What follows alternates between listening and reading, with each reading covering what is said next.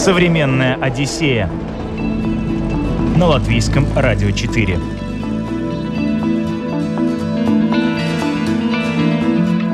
Привет, друзья! Меня зовут Елена Вихрова. Сегодня мы отправимся в одну из самых малоизученных туристами азиатских стран – в Киргизию. Узнаем, можно ли самостоятельно здесь путешествовать, что непременно стоит увидеть, какие суммы брать с собой и что делать, если в палатку стучится медведь. Ответы на эти вопросы нам даст Александр Бесклубенко, исколесивший дикарем полмира.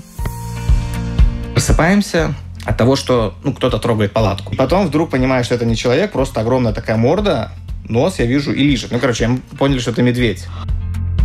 С чего я вообще взял, что я люблю горы, это трекинг? Ну, ты понимаешь, потому что тебе физически просто тяжело каждый шаг. Пришел пастух, который тоже так интересно, прям такой вот, вот как, как из кино. Прям вот на лошади увидел нас, приехал в таком вот костюме, как будто кажется, что он переоделся для нас, вот в этот национальный костюм. Современная Одиссея на латвийском радио 4.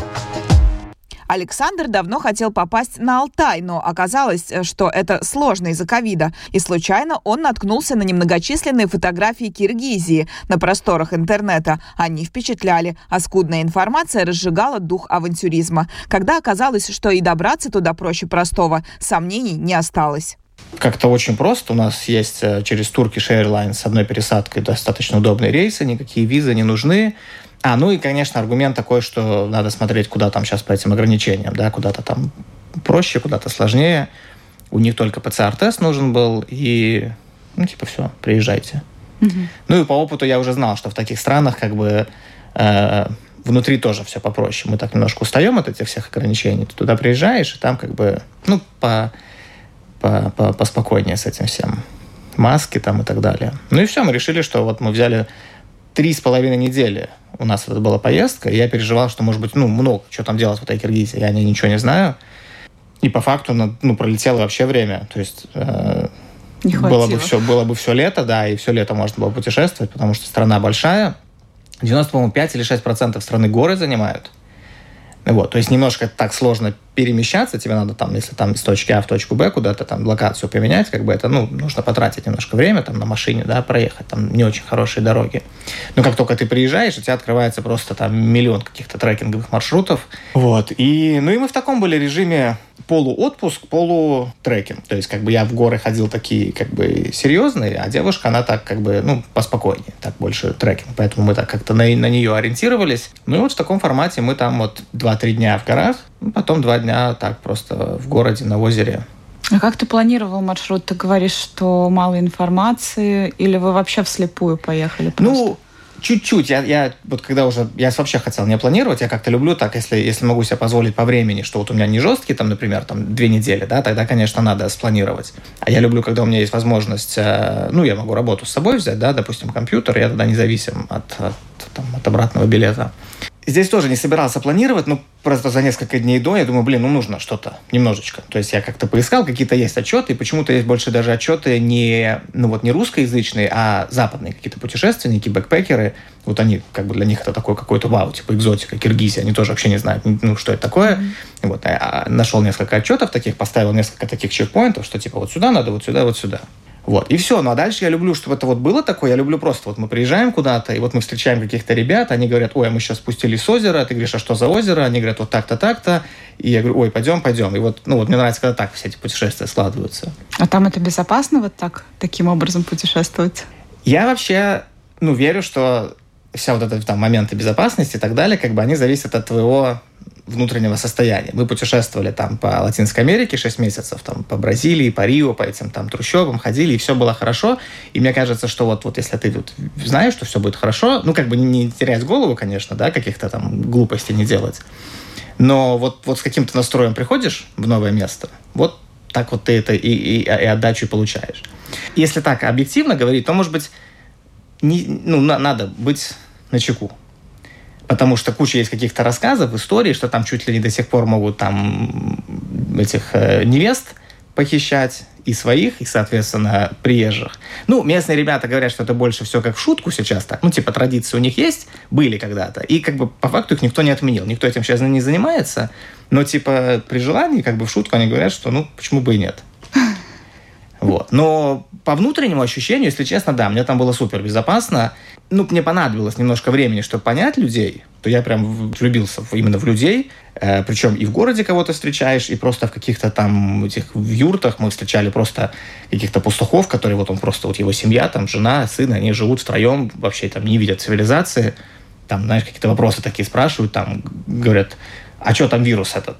есть там еще? А ты говоришь, ну, да, говорит, есть. Он говорит, ну, ясно. Там, ну, вот так вот поговорили, то есть он слышал, что какой-то где-то вирус есть, то есть вот настолько они далеки от этого.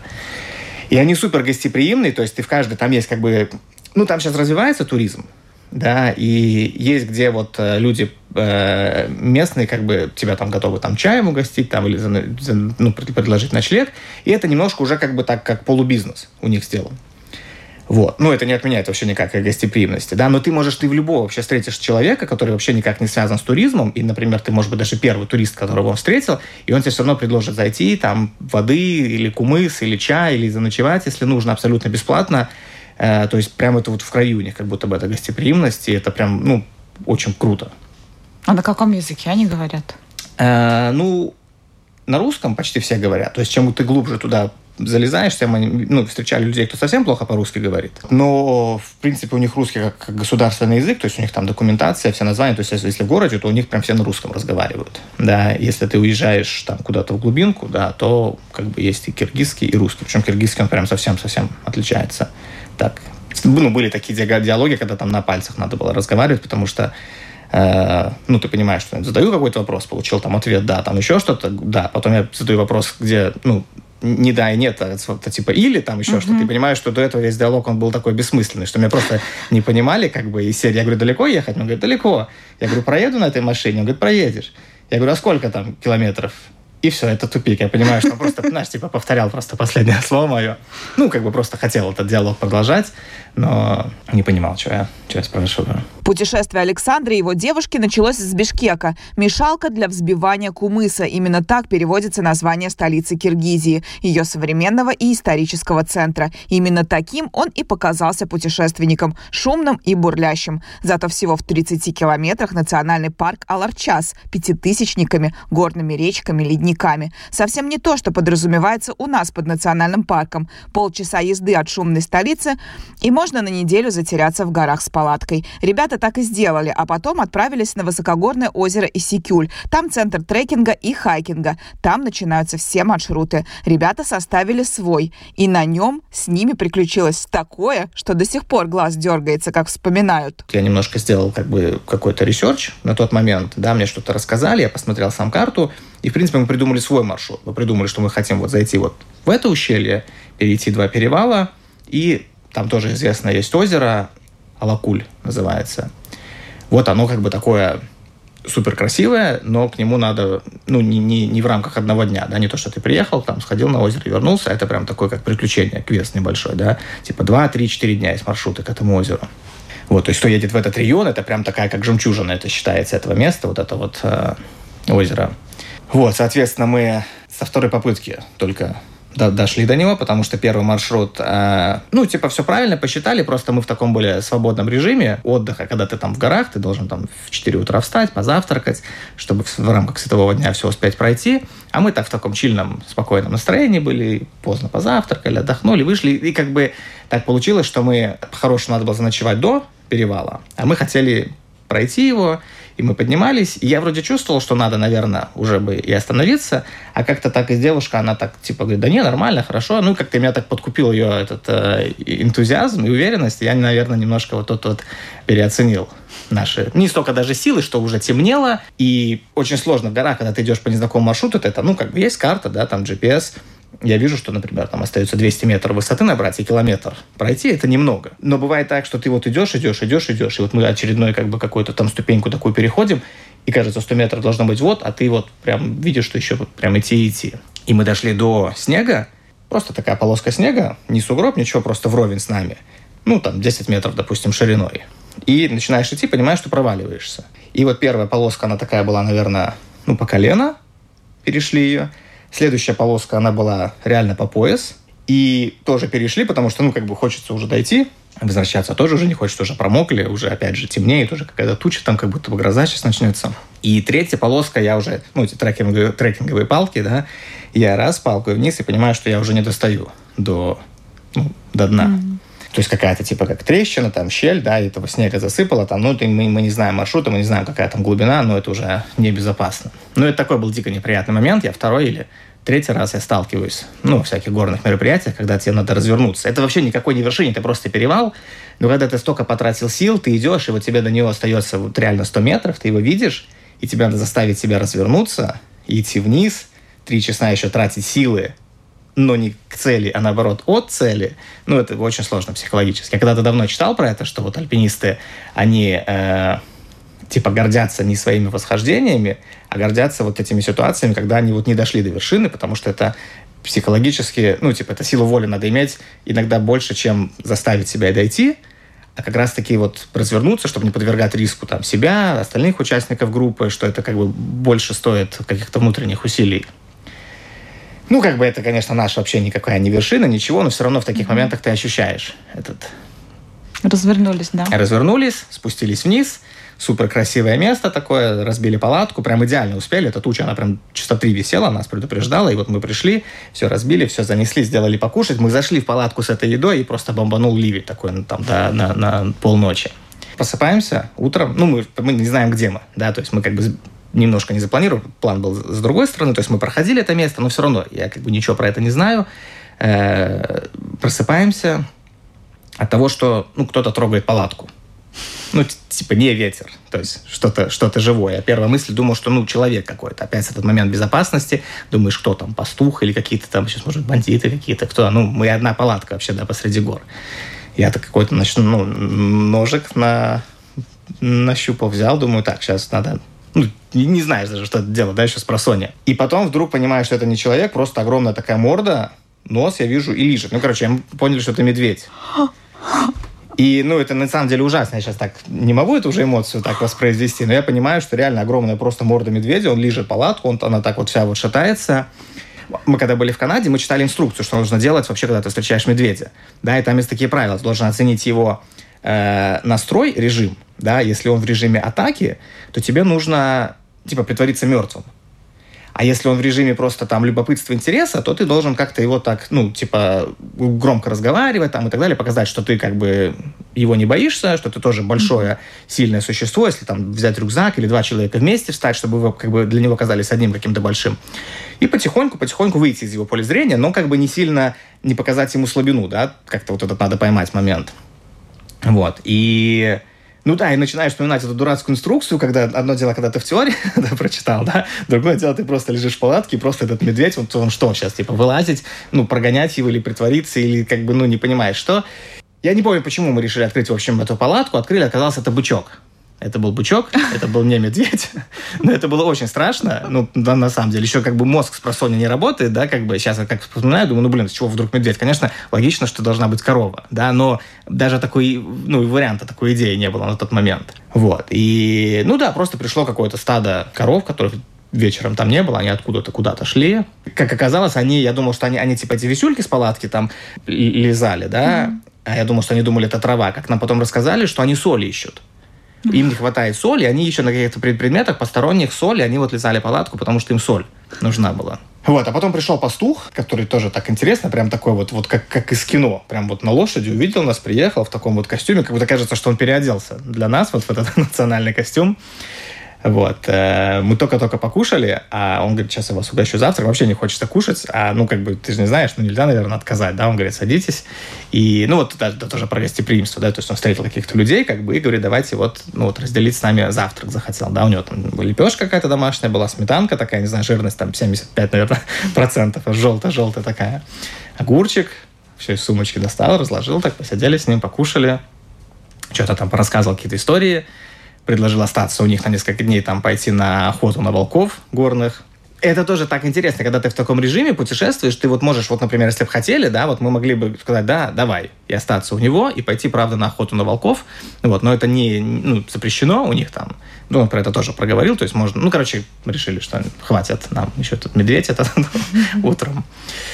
Ну да, и не пошли мы в итоге на перевал. Мы как-то так уже психологически поняли, что ну, перегорели немножко в этот раз. И мы вернулись в город, э, отдохнули, заночевали и прошли с другой стороны, через другой перевал поднялись в итоге к этому озеру. Нереально красивое озеро. Просто ты идешь, как бы ты супер устал, и ты думаешь, блин, зачем мне это все надо? Вообще, с чего я вообще взял, что я люблю горы, это трекинг? Ну, ты понимаешь, потому что тебе физически просто тяжело каждый шаг. Ты идешь, этот рюкзак. У меня у девушки у нее там какая-то проблема со спиной была на тот момент. Мне надо было, ну, там, 25 килограмм в итоге рюкзак был. Так, ну, больше среднего, да, тяжеловато. Вот, и ты идешь, задаешь эти вопросы, там, день или два, или сколько длятся эти мероприятия, и потом, когда ты поднимаешься, ты вот глазами видишь эту картинку, и вот это та, это, наверное, то, ради чего это люди все это делают, потому что вот в ту секунду у тебя нет никаких сомнений, у тебя никаких мыслей, никаких вопросов нет, ты просто видишь, ну, у тебя просто вся складывается просто мозаика, ты просто понимаешь вообще, зачем, зачем все это надо, зачем вообще все вот это вот надо, да, и не знаю, просто подвисаешь в этом в моменте, в состоянии и пытаешься просто всмотреться, потому что, ну, нереальные просто цвета, этот вот цвет воды, эти горы вокруг, ни единой души вокруг, ты понимаешь, что ты шел сейчас два дня, да, еще у них супер не туристический сейчас сезон из-за ковида, да, то есть мы вообще кроме этого пастуха никого не встретили, ну, каких-то там животных диких. Вот, и ты смотришь, ты просто вот это вот осознание того, что, ну, вот какая-то мощь, какая красота, и она просто вот здесь вот, ну, типа она вот здесь вот, ну, находится всегда. Это ты пришел, сейчас там удивился, у тебя какие-то эмоции, ты уйдешь, она там есть всегда. Ну вот я сейчас говорю, сам себе не верю, потому что мне кажется, это какая-то просто слова. Но вот в моменте ты смотришь и думаешь, блин, прям какая-то чистейшая такая какая-то энергетика, энергия. Короче, очень круто. Я прям вообще... Вот в тот момент я понял, что я хочу туда, да, приехать с, ну, с ребятами, показать вообще это все, эти эмоции. К слову, это Александр и сделал. Через пару месяцев привез сюда группу путешественников. Современная Одиссея на латвийском радио 4. Идем с паспортами. Он говорит, так, быстро телефоны мне оба сюда несите. И я вдруг понимаю, что, ну, звучит так, что непросто. Гид в итоге эта девочка, 8 лет, наверное, и сестра ее 3 года. Вот это наши два гида было то костер горит, ну вот, э, параллельно земле. То есть настолько сильный ветер, снег, град, нам сорвало эту палатку большую, перевернуло там всю еду, все просто начинает снегом, там, и дождем, и градом все это засыпать. Ну, такой прям как апокалипсис. Мы продолжаем путешествовать по Киргизии. Ранее выяснили, как без труда до туда добраться. Опасно ли там путешествовать? Легко ли найти общий язык с местными? И почему здешние коровы лижут палатки? Далее отправимся на пограничную с Китаем территорию на еще одно высокогорное озеро, которого даже на картах толком нет. Его Александру посоветовали местные ребята. Как говорится, ничто не предвещало, но прохождение границы чуть было не закончилось для них трагично. Это находится на пограничной территории, то есть нам нужно было оформить, хорошо, что там какие-то друзья есть, которые в этом в, в альпини, альпинизмом занимаются, нам помогли оформить э, пропуск по гранд-зону. То есть там прям все серьезно так. Двое суток мы почти, ну, с ночевкой мы ехали до этого озера. На границе с чем? С Китаем. Я думал, это формальность просто. Ну, какая-то бумажка, да, типа погранзона, окей. Приезжаем, нет, настоящий просто такой КПП, стоят автоматчики, колючая проволока натянута. Не, не, не, просто колючая проволока, такие, знаешь, как, как, как противотанковые, не знаю, эти а, ограждения. Я начал Инстаграм развивать, ну, совсем недавно, да, и не, не придумал еще как, что я вообще не блогер, да, но, ну, искали, вдруг что-то будет интересно, и снимали какие-то моменты заранее. Подъезжая к этому КПП, поставили телефон, так, думаю, ну, может быть, сейчас что-то, какой-то интересный диалог произойдет или там какая-то ситуация. Просто поставили, он снимал. Я вообще забыл э, про, про этот телефон, как бы вот он нас там помусолил, отпустил. И потом уже приехали на ночевку, я смотрю это видео, а там прям идеальный ракурс получился. Телефон стоял так, что прям вот, вот соснялся весь, весь допрос, весь обыск, он со своим этим акцентом. Ну, прикольная история. Прикольно, как он это все спрашивал, прям, прям, прям интересно. Вот, и когда мы обратно ехали, за 10 километров до этого КПП какой-то другой старый заброшенный, как мне показалось. Ни, никого нету людей, тоже шлагбаум, тоже колючая проволока, все вот этот тот антураж весь есть, но никого нет. Я думаю, о, прикольная фу... А, вот еще что, когда мы туда приехали в первый раз, да, уже сняли видео, и он отдавал паспорта, я говорю, можно сфотографировать? Он говорит, ты что, дурак, что ли? Говорит, это же военный объект. Там, ну, конечно, нет. Я говорю, ладно, ладно, я просто ну, спросил. Нет, так нет. Вот, и обратно едем, я думаю, никого нету, вот здесь я сфотографирую, потому что буду потом эту историю рассказывать, будет клевая фотка, там прям все такое, казарма заброшенная, это вышка такая стоит, э, и сделал фотку, сели в машину, 10 там, или там 20 километров, ну какой-то кусочек нужно было проехать. Приезжаем к этому первому КПП уже на выезд, идем с паспортами, он говорит, так, быстро телефоны мне оба сюда несите. И я вдруг понимаю, что, ну, звучит так, что не просто он попросил это, да, я понимаю, что он откуда-то знает, что мы сфотографировали, видимо, кто-то там был, нас, видимо, увидели, по рации ему передали. У меня начинается паника, что как бы мы же еще спросили, да, он сказал нельзя, то есть вся вот эта вот серьезность. Я говорю, сейчас, ладно, ну так, типа, внутри это паника, да, снаружи делаешь вид, что типа все окей, спокойствие такое. Я говорю, сейчас у меня там сумки, хотя телефон в кармане, да, как бы иду до машины, делаю вид, что надо найти телефон, стереть это видео, и, знаешь, в этой панике ничего не получается, ты не можешь там блок снять с телефона, солнце светит, отсвечивает, ну, вот это вот такой момент, и иду к нему, успеваю стереть эти фотки, даю ему телефон, он говорит, вы что, сфотографировали? Я говорю, ну, понимаю, что что тут уже обманывать, он откуда-то знает, ну, просто дурачка включаю, говорю, что, ну, да, сфотографировали. Ну, начинает она нас там кричать, ругаться, что типа, что это там ужасное нарушение. Я говорю, блин, ну вы же сказали, мы специально спросили вот у вас здесь. Сказали нельзя, окей, мы не фотографировали, там заброшено, никого нету, мы сфотографировали. Ну, типа, извините нас, дураков там. И, а он при этом в моем телефоне копается. Он, я говорю, я удалил сейчас. Он говорит, удали из, э, ну, типа, из корзины, mm-hmm. да, из удаленных. И в этот момент я вдруг вспоминаю про этот ролик вчерашний. То есть мы сейчас обсуждаем просто фотку, да, с ним, и он нас ругает и готов нас там чуть ли, не знаю, автоматом этим тычет стоит. И я понимаю, что у меня заснято на видео, причем ну, не просто так вот, да, а из-под тяжка, как будто скрытой камерой. Я снимал весь процесс обыска, весь процесс допроса. Ну, то есть это прям вообще как будто бы в тот момент я понимаю, что, ну, все, если там не в тюрьму нас посадят, то, не знаю, штраф, телефон заберут. Ну, короче, реально, реально паника.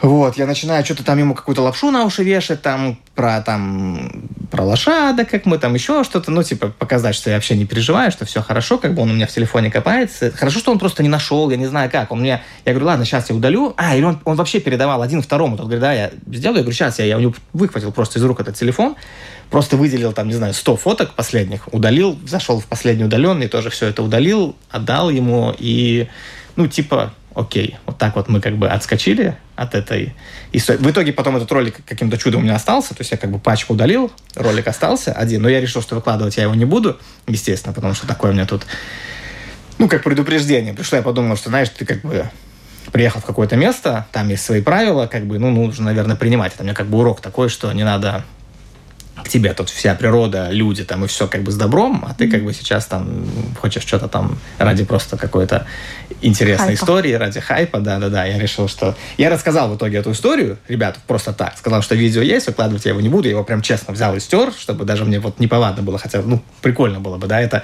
историю еще вот этим вот видео как-то дополнить. Вернемся на наш маршрут. Высокогорное озеро, которое заполняется водой всего на несколько недель в году, оказалось очень далеко. Путешественники заночевали в одном экстравагантном месте, забыть которое невозможно. Мы приехали туда, где нет вообще связи, в юрточный лагерь. Это тоже, кстати, круто было. Да, это такая одна из, ну, хотя пожить в этой настоящей юрте. Вот мы переехали, там несколько таких перевалов, и приехали, получается, в горное кольцо такое, что вокруг горы, речка, вообще ничего нету больше, и вот стоят юрты настоящие. Ну, они немножко сделаны тоже такие чистенькие под для туристов. Туристы. Да, но они все равно сделаны вот по-настоящему. Вот из всех всех материалов, как это сделано, настоящая печка стоит, топятся углем, да, там до трех ночи ты спишь, а они там тебе приходят, этот уголь добавляют, чтобы, ну, тепло было спать. Вот, это тоже супер вообще понравилось, это все, весь этот experience. Так получается, что к этому озеру можно дойти пешком, но э, там такая болотистая местность, нужно речку переходить, короче, сложно, долго, мокро, неудобно. Они говорят, так вот, лошадки берите. А я, я подозревал, я знал, что в Киргизии куча лошадей, да, как бы, что, скорее всего, мы с этим столкнемся. И даже до поездки я взял один урок верховой езды, просто чтобы какие-то азы просто немножечко понять, да, потому что у меня с детства какой-то страх есть. Я когда-то там в той же деревне, дедушка меня маленького говорит, пойдем покатаемся на лошади. Я говорю, пойдем. И потом я в слезах бегу домой. Я не знаю, что там произошло, что-то, видимо, там, может быть, пошутил, напугал, еще что-то. Короче, я испугался. Мелкий был, совсем испугался. У меня просто страх, что она там побежит быстро или скинет тебя, ты не сможешь контролировать, остановить. Вот, поэтому, ну, а, а при этом хотелось, знал, что в Киргизии этого много, то есть, как бы, думаю, если столкнемся, взял один урок, Хорошо, что взял, потому что мне рассказали чуть-чуть хотя бы. Тут я говорю этим ребятам местным, говорю, что мы не умеем. Они говорят, да, да, с вами гид будет. Я говорю, все хорошо. Гид в итоге эта девочка 8 лет, наверное, и сестра ее 3 года. Вот это наши два гида было. Вот, я им говорю, что я вообще не умею. Они говорят, да, да, да, все хорошо. Которая 8 лет, она немножко еще по-русски говорит, вторая, естественно, не говорит, она просто ехала на, на лошадке, да, трехлетняя девочка. Вот, и и мы вчетвером едем, я, вот девушка моя Кристина, да, и вот э, эти две местных девочки – и мне попался, наверное, знаешь, что конь почувствовал просто, что я вот лох, вот с ними так вот так работает, да, ты должен как бы, он почувствовал, что я ничего не умею, почувствовал мою неуверенность, и вот он раз так попробовал, я куда-то там развернуться, я его удержал, да, на куда мне надо, два, и потом он просто развернулся и пошел домой. И девчонки идут э, к озеру, а меня просто конь ведет домой, ничего сделать, я им кричу, подождите меня, они не слышат, и какие-то собаки прибежали, меня облали, просто, ну, вообще ужасный просто fail, да, вся эта история. В общем, она, это меня девочка догнала, взяла этого коня за повод и просто меня тащила вот так вот, э, вела. Вот, в итоге мы дошли до озера, озеро казалось бы, вот только что то видели, и, ну, что, что может переплюнуть, да, и вдруг ты видишь это, и понимаешь, что, блин, ну, вообще просто, просто другая картинка, другие цвета, как-то переливается это все, вот эти, оно плюс, ну, маленький кусочек виден, она там, типа, 20 километров уходит в скалы, ты еще осознаешь, что она прям куда-то туда уходит, короче, ну, реально очень-очень красиво, очень, опять же, вот это энергетически, ты погружаешься в этот момент. Обратно я в итоге доехал сам, потому что конь уже ну, сам хотел, видимо, домой ехать, и просто наши желания совпали. Я еще смеялся, что, типа, вот, ну, прикольно, когда совпадает твое желание с его желанием, да, и у тебя создается впечатление, что как будто ты управляешь. На самом деле он просто ехал, да, и я там случайно оказался. Александр специально взял уроки верховой езды, и к следующему приезду, а я уже упоминала, что он приехал сюда с группой, он уже с уверенностью сидел в седле. Правда, тот конь ему так и не попался. Зато кайф от езды на лошади по горной местности он и его группа ощутили сполна. Но и экстремальных моментов хватало. Ну, прикольно так получилось, что нам повезло в целом с погодой, но мы столкнулись немножко со всеми. То есть не было такого, что ребята пришли и подумали, а, горы, типа, ну фигня, типа, что вы там рассказываете? Солнце, все хорошо, типа, все было легко. Нет, мы столкнулись с тем, что в какой-то момент пошел прям сильный-сильный дождь, мы не успели все дойти до лагеря. Да, и пришлось вот это мокрое, ты мокрый, сидишь в большой, это, ну, типа, палатке, где спишь, и она общая палатка такая, как кухня. Вот, и ты там вот сидишь, ты не понимаешь, как тебе переодеться, все как-то так грустно, дискомфортно, вот, и у девочки начинается паника, говорит, все, я хочу домой, я понимаю, что это не просто так слово, она у нее прям истерика какая-то начинается, вот, хочу домой такая, что, а ты думаешь, ну, ну какой домой, куда, вот мы сейчас посреди, как бы, гор, тут идти обратно там кучу часов, и кто с тобой пойдет, и как это вообще, ну, разрулить это все, это такой момент. Э, но, как бы, отдохнули, одежду высушили, поспали, Ночью тоже было, потому что уже конец сезона, ночью было холодно, согрели всем девочкам э, воду горячую просто в бутылке пластиковой, берешь ее в спальник с собой, как грелка работает, у тебя до утра прям тебе сохраняется тепло. Вот, и утром все, я переживал, утром все вылезли из палаток, довольные, веселые, уже не хочу домой, уже хочется дальше идти. Вот, и, ну, прикольно, что все столкнулись немножко с этим. И на второй день, когда мы э, ночевали, пришли, уже после озера, мы уже чуть на спуске были, Вообще ничего не предвещало беды. Супер погода, все круто, мы покушали, палатки. У меня что-то просто какое-то предчувствие, что-то я почему-то свою палатку обложил такими большими камнями. Я смотрю, что как-то ветрено здесь. Ну, всем предложил, все никто не хочет, как бы, ну окей, ладно. Я вот как этот, как, эти три поросенка, да, там был на да, который из камней, да. Вот, мы вот с, там с Женей, с которой мы ночевали вместе, вот мы как бы нашу палатку так обустроили, укрепили и разожгли костер, и у одной девочки были с собой, с собой эти маршмеллоу, зефирки. Вот она хотела, мечта, вот сидишь в горах, на палочке жаришь зефирки. И вот только мы уселись с этими зефирками, какой-то бубух звук, ну, наверное, камнепад. Еще раз бубух, понимаем, что это гроза какая-то, гром. И начинается так, ну, у нас есть видео, даже просто костер горит, ну, вот, э, параллельно земле. То есть настолько сильный ветер, снег, град, нам сорвало эту палатку большую, перевернуло там всю еду, все просто начинает снегом, там, и дождем, и градом все это засыпать. Кажется, что наши сейчас палатки унесет, то есть мы быстро все попрятались по своим палаткам.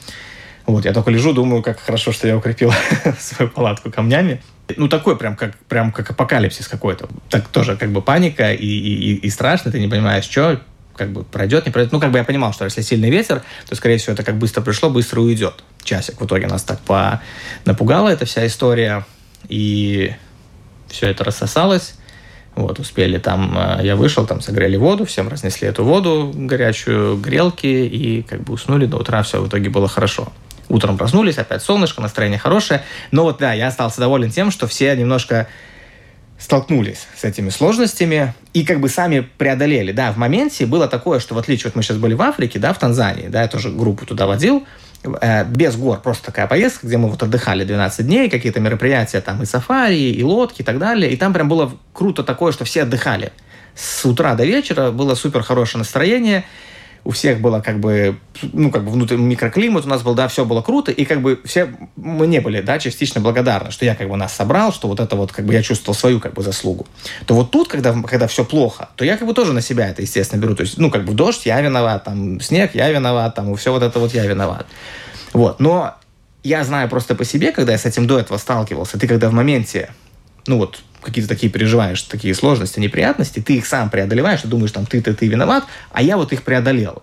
И вот то, что ребята вернулись домой с этой вот мыслью, что, типа, несмотря на то, что, типа, там, организатор там плохо все сделал, да, и водопад поставил слишком далеко, да, от дороги, и как бы дождь там, и вот этот град, и все, а я вот, несмотря на это, преодолел, вот если они вернулись вот с этим чувством домой, вот мне это реально вот, ну, вот самое такое дорогое, что я понимаю, что, окей, вы можете на меня повесить всех собак, но я знаю, что чуть-чуть, чуть-чуть, чуть-чуть в том, что вот вы сейчас стали лучше, да, чуть-чуть есть маленькая моя заслуга, и как бы я вот готов остаться в этой как бы роли э, виновного, ну, зная, что на самом деле как бы что-то вот что-то новое для них открылось. Сейчас трое из этих ребят хотят вот вместе в январе на Килиманджаро. Я на Килиманджаро хочу второй раз подняться.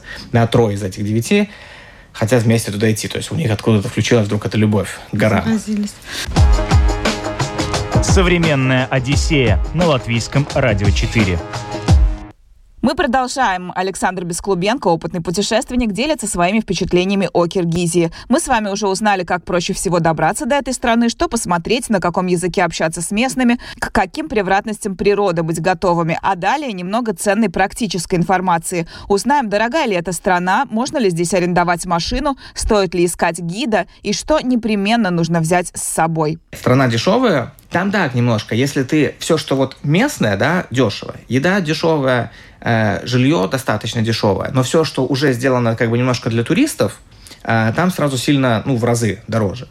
Если ты приезжаешь сам и готов довольствоваться таким вот не очень качеством или там риском, что что-то там, а там так очень сложно с ребятами этим договариваться, у нас там один гид пропал, второй гид пропал, какую-то машина пропала, мост сломался, надо было очень много в моменте все решать.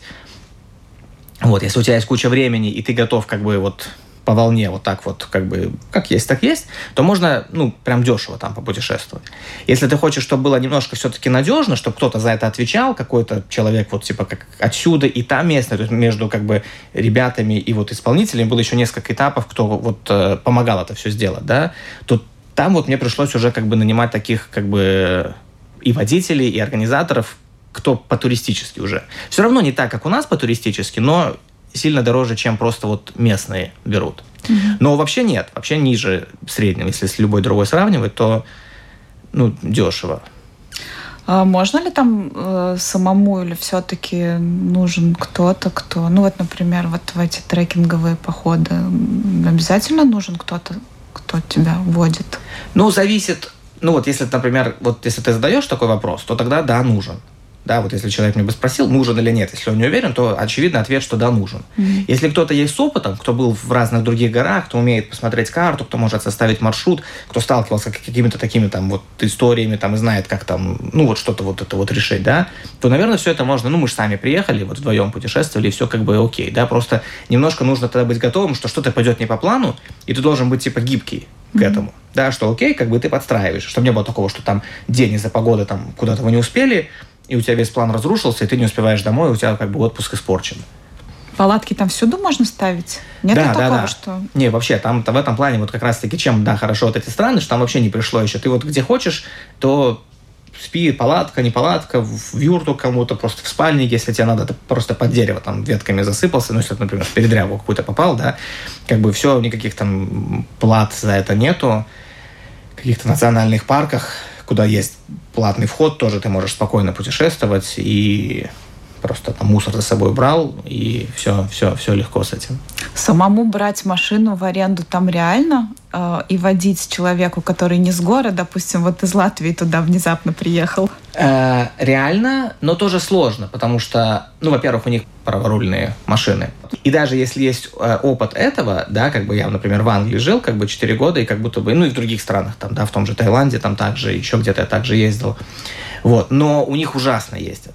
То есть, вот, например, кто-то если сталкивался там, как в Азии, там, или на юге где-то ужасно ездит, вот тут в разы сложнее. Ты просто едешь, и тебе кажется, ну, вот сейчас точно кто-то в тебя врежется, ты не понимаешь, тебя пропускают или нет, а если только ты чуть-чуть притормаживаешь, потому что ты не уверен, то тебя точно пропускать не будут, просто как, как конь.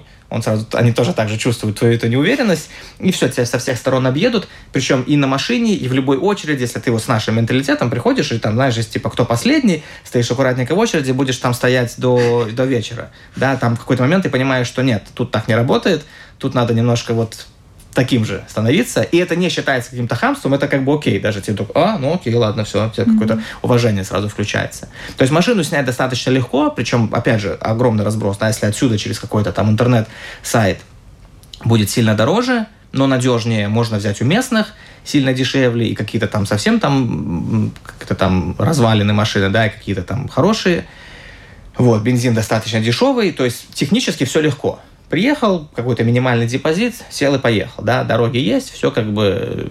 Но просто надо быть готовым, что во-первых, движение, во-вторых, плохие дороги, где-то вот уехал, и ты можешь прям сильно застрять, там настолько плохие дороги, что ну просто у нас как бы так был такой типа внедорожник, да, но все равно какой-то кусочек проехали, оставили машину, пошли пешком, и потом я смотрел, на каких они ездят машинах, да, огромных, такими там высоких, с лебедками, нам помогал выезжать, там тоже местный дядечка. А связи нету, то есть, опять же, надо быть готовым, что ты можешь где-то застрять, плюс машина может сломаться, это же не твоя машина, как бы, куда там звонить, что делать, связи mm-hmm. нету. Ну, то есть, немножко это... Если готов к этому, то технически все легко. Страна вот дает это, пожалуйста, делайте, что хотите. А еще какие лайфхаки ты бы рекомендовал тому, кто отправится? Ну, я, я бы рекомендовал, что если, например, вот про трекинг мы говорим, то везде у них, у них распрост... ты можешь э, даже если ты хочешь сам, как бы, да, все это делать, ты можешь просто гида нанять с собой идти, кто тебе просто покажет дорогу, это такой пограничный вариант. То есть ты вроде сам приехал, ничего тебе не организовывали, но именно вот эту вот дорожку тебе покажет местный гид, который знает, как лучше пройти, он знает, где лучше заночевать, знает там, где там будет вода, например, доступ, да, или если, например, там дорога, мы, мы шли в какой-то момент, и э, у них за две недели до нашего приезда было на какое-то наводнение, ну, из-за дождей, река вышла из берегов, сломался мост. И ты просто приходишь, а он единственный на маршруте. И все, тебе надо как-то эту реку перейти. И, как, ну, типа, вроде она не сильно глубокая, но она очень крутая, горная такая река. Как потом рассказали, там даже какие-то истории были, что кто-то там э, остался, ну, типа, умер там в этой речке, утонул. Вот, и, ну, тут уже нужно тебе, ну, ну, то есть мы бы с этим столкнулись, мы бы вошли бы как-то сами, и это было бы очень рискованно, да, в тот момент я порадовался, что есть эти местные ребята с нами, которые, они оценили ситуацию, мы либо бы вброд переходили, натянутой веревкой, либо они там какие-то доски побросали, бревна, и по развалинам моста они тоже помогли там всем с грузом перейти, то есть я бы, наверное, советовал, ну вот, или хотя бы изучить очень четко маршрут, или вот как-то вот этого какого-то гида с собой брать. Питание у них там тоже так. С одной стороны, очень все мне понравилось вкусно, оно вкусно, как вот в детстве было. Все очень жирное, но не по-хорошему жирное, когда тебе в, в омлет или в кашу, не знаю, там 100 грамм э, масла сливочного по умолчанию уже там лежит, да, как mm-hmm. бы, или там сахар всегда, ну вот, вот так вот, как вот в детстве, когда не думали про то, что это, это какие-то калории там или жирное, еще что-то, как бабушка готовила. Вот, но в каких-то местах, кто умеет готовить. А где-то мы сталкивались с тем, что жирно и не очень вкусно, и, и тяжелая еда, и из девяти человек, там у трех-четырех какие-то были э, с животом такие там неприятности. То есть обязательно, ну, какую-то, ну, и вообще любую такую третью страну, какую-то хорошую личную аптечку всегда надо с собой иметь. И, и для общих каких-то там моментов таких, и зная свои какие-то, да, там, не знаю, слабые места, вот, чтобы ты мог, готов был ко всему, чтобы у тебя были свои какие-то проверенные лекарства, ну, причем не просто там уголь, там, а что-то такое серьезное, не знаю, там, антибиотик какой-то, и для желудка что-то такое, Честно говоря, до этого выпуска о Киргизии я не знала практически ничего. Мне казалось, что это очень далекая страна и практически нереальная точка для путешествий из Латвии. Оказалось, это не так. Александр Бесклубенко яркое тому подтверждение. Он слетал туда за этот год аж дважды и поделился своими впечатлениями с нами. Благодарю Александра за историю, вас за внимание. Напоминаю, что можете слушать э, нас на крупнейших подкаст-платформах Google, Apple, Spotify и Яндекс.Музыка. Меня зовут Елена Вихрова. Пока. Современная Одиссея на латвийском радио 4.